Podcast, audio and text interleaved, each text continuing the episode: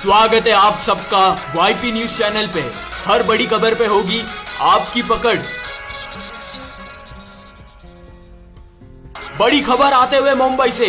कंगना ने ट्वीट करते हुए कहा, उन्हें सुशांत की मौत के बाद मुंबई में सेफ़ फील नहीं होता। उन्हें ऐसा लगता है कि मुंबई पाकिस्तान ऑक्यूपाइड कश्मीर की तरफ़ बन चुका है। और इसका जवाब देते हुए महाराष्ट्र गवर्नमेंट के प्रमुख नेता ने किए कुछ ऐसे शब्दों के उपयोग जो हम इस न्यूज़ चैनल पे डिस्कस नहीं कर सकते। क्या लगता है आपको कौन जीतेगा कंगना वर्सेस महाराष्ट्र गवर्नमेंट के बीच की जंग?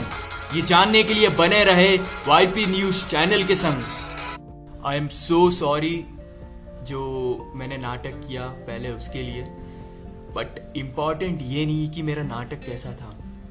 इंपॉर्टेंट ये है कि हमें क्या दिखाया जा रहा है, हम क्या देख रहे हैं, और हमारी एनर्जी किस डायरेक्शन में फ्लो कर रही है।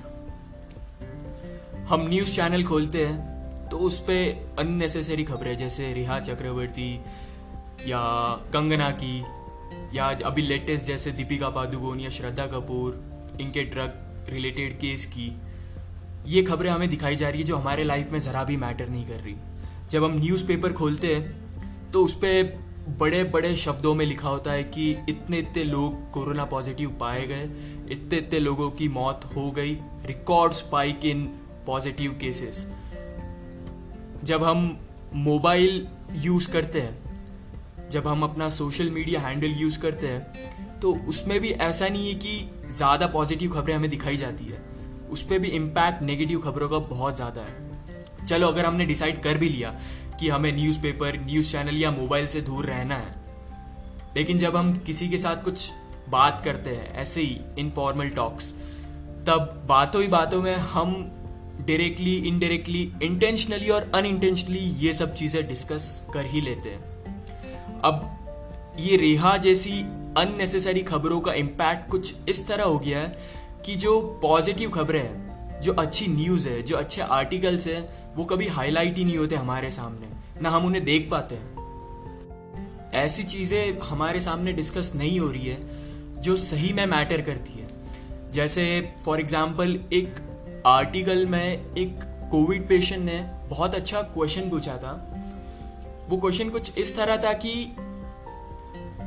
एक स्टेटमेंट के फॉर्म में था वो क्वेश्चन क्वेश्चन कुछ इस तरह था कि जब से मैं कोविड पॉजिटिव हुआ हूँ, जब से लोगों को पता चला है कि मैं कोविड पॉजिटिव कोरोना पॉजिटिव हूँ, तब से जिनको मैं अपना मानता था, जैसे रिलेटिव्स हो गए या नेबर्स हो गए या दोस्त हो गए वो काफ़ी डिस्टेंस बनाने लग गए। नॉट सोशली बट कॉन्टैक्ट के टर्म्स में भी काफ़ी डिस्टेंस हो गया उनके बीच में। बट जो लोग कभी ऐसा लगता था अपने है ही नहीं जैसे डॉक्टर्स या नर्सेस उन्होंने इस हार्ड टाइम्स में मेरी इतनी मदद की सुबह से ब्रश से लेके शाम के खाने तक कि वो मुझे अपने लग, लगने लग गए। ऐसा क्यों? क्वेश्चन मार्क अब जैसे हम एक और एग्जांपल लेते हैं। कैडबरी डेरी मिल्क का। अब हम कैडबरी डेरी मिल्क के एड्स देखते हैं तो हमें ऐसा लगता है यार बहुत फैंसी कंपनी है। जब हम इसके एडवर्टीजमेंट टीवी पे देखते हैं, जैसे अभी लेटेस्ट एड था कि बॉयफ्रेंड अपने गर्लफ्रेंड को सनरे से प्रोटेक्ट करने के लिए अम्ब्रेला यूज़ करता है, और जहाँ जहाँ वो जाती है, वो वहाँ वहाँ जाता है। और उसका टैगलाइन कुछ इस तरह था कि how far will you go for your love अब हमें ये दिख रहा है कि कैडबरी काफ़ी फैंसी एड यूज़ कर रही है कस्टमर अट्रैक्ट करने के लिए। बट कैडबरी का जो कॉरपोरेट सोशल रिस्पॉन्सिबिलिटी वाला कैंपेन है, वो हम बहुत कम लोग जानते हैं उसके बारे में। जैसे उसका लेटेस्ट कैंपेन है, जो उसने रिसेंटली सितंबर में चालू किया, वो कुछ इस तरह था कि उस कैंपेन का नाम है डोनेट यूर वर्ड्स अब इस कैंपेन में कैडबरी ने यूनाइटेड किंगडम यूके में एक सर्वे कंडक्ट किया और उस सर्वे से रिजल्ट्स ऐसे आए कि जो 65 प्लस ओल्ड लोग हैं, जो बड़े लोग हैं, उनमें से दो लाख पच्चीस हज़ार लोग ऐसे हैं जो एक हफ़्ता एक हफ़्ता बिना किसी से बात करे रहते हैं। वो इतने लोनली है। कुछ 22 लाख लोग ऐसे हैं जो सिर्फ़ गिने चुने दो या तीन लोगों से एक हफ़्ते में बात करते हैं।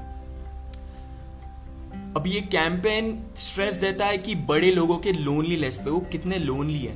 तो कैडबरी ने इस कैंपेन की शुरुआत कुछ इस तरह की कि उन्होंने अपनी जो डेरी मिल्क की प्रोडक्ट है, वो जो पैकेट रहता है डेरी मिल्क का, उसमें से सब हटा दिया। कुछ नहीं लिखा है वहाँ पे, बस उनका एक ट्रेडमार्क सा जो ऊपर ग्लास से दूध गिर रहा है, वो दिखाया गया और नीचे लिखा है डोनेट यूर वर्ड्स अब इतनी पॉजिटिव चीज़ें अगर बड़ी बड़ी कंपनीज़ कर रही है और वो हाईलाइट नहीं हो रही है तो कहीं ना कहीं इसमें गलती हमारी भी है, क्योंकि हम प्रमोट कर रहे हैं अननेसेसरी चीज़ों को।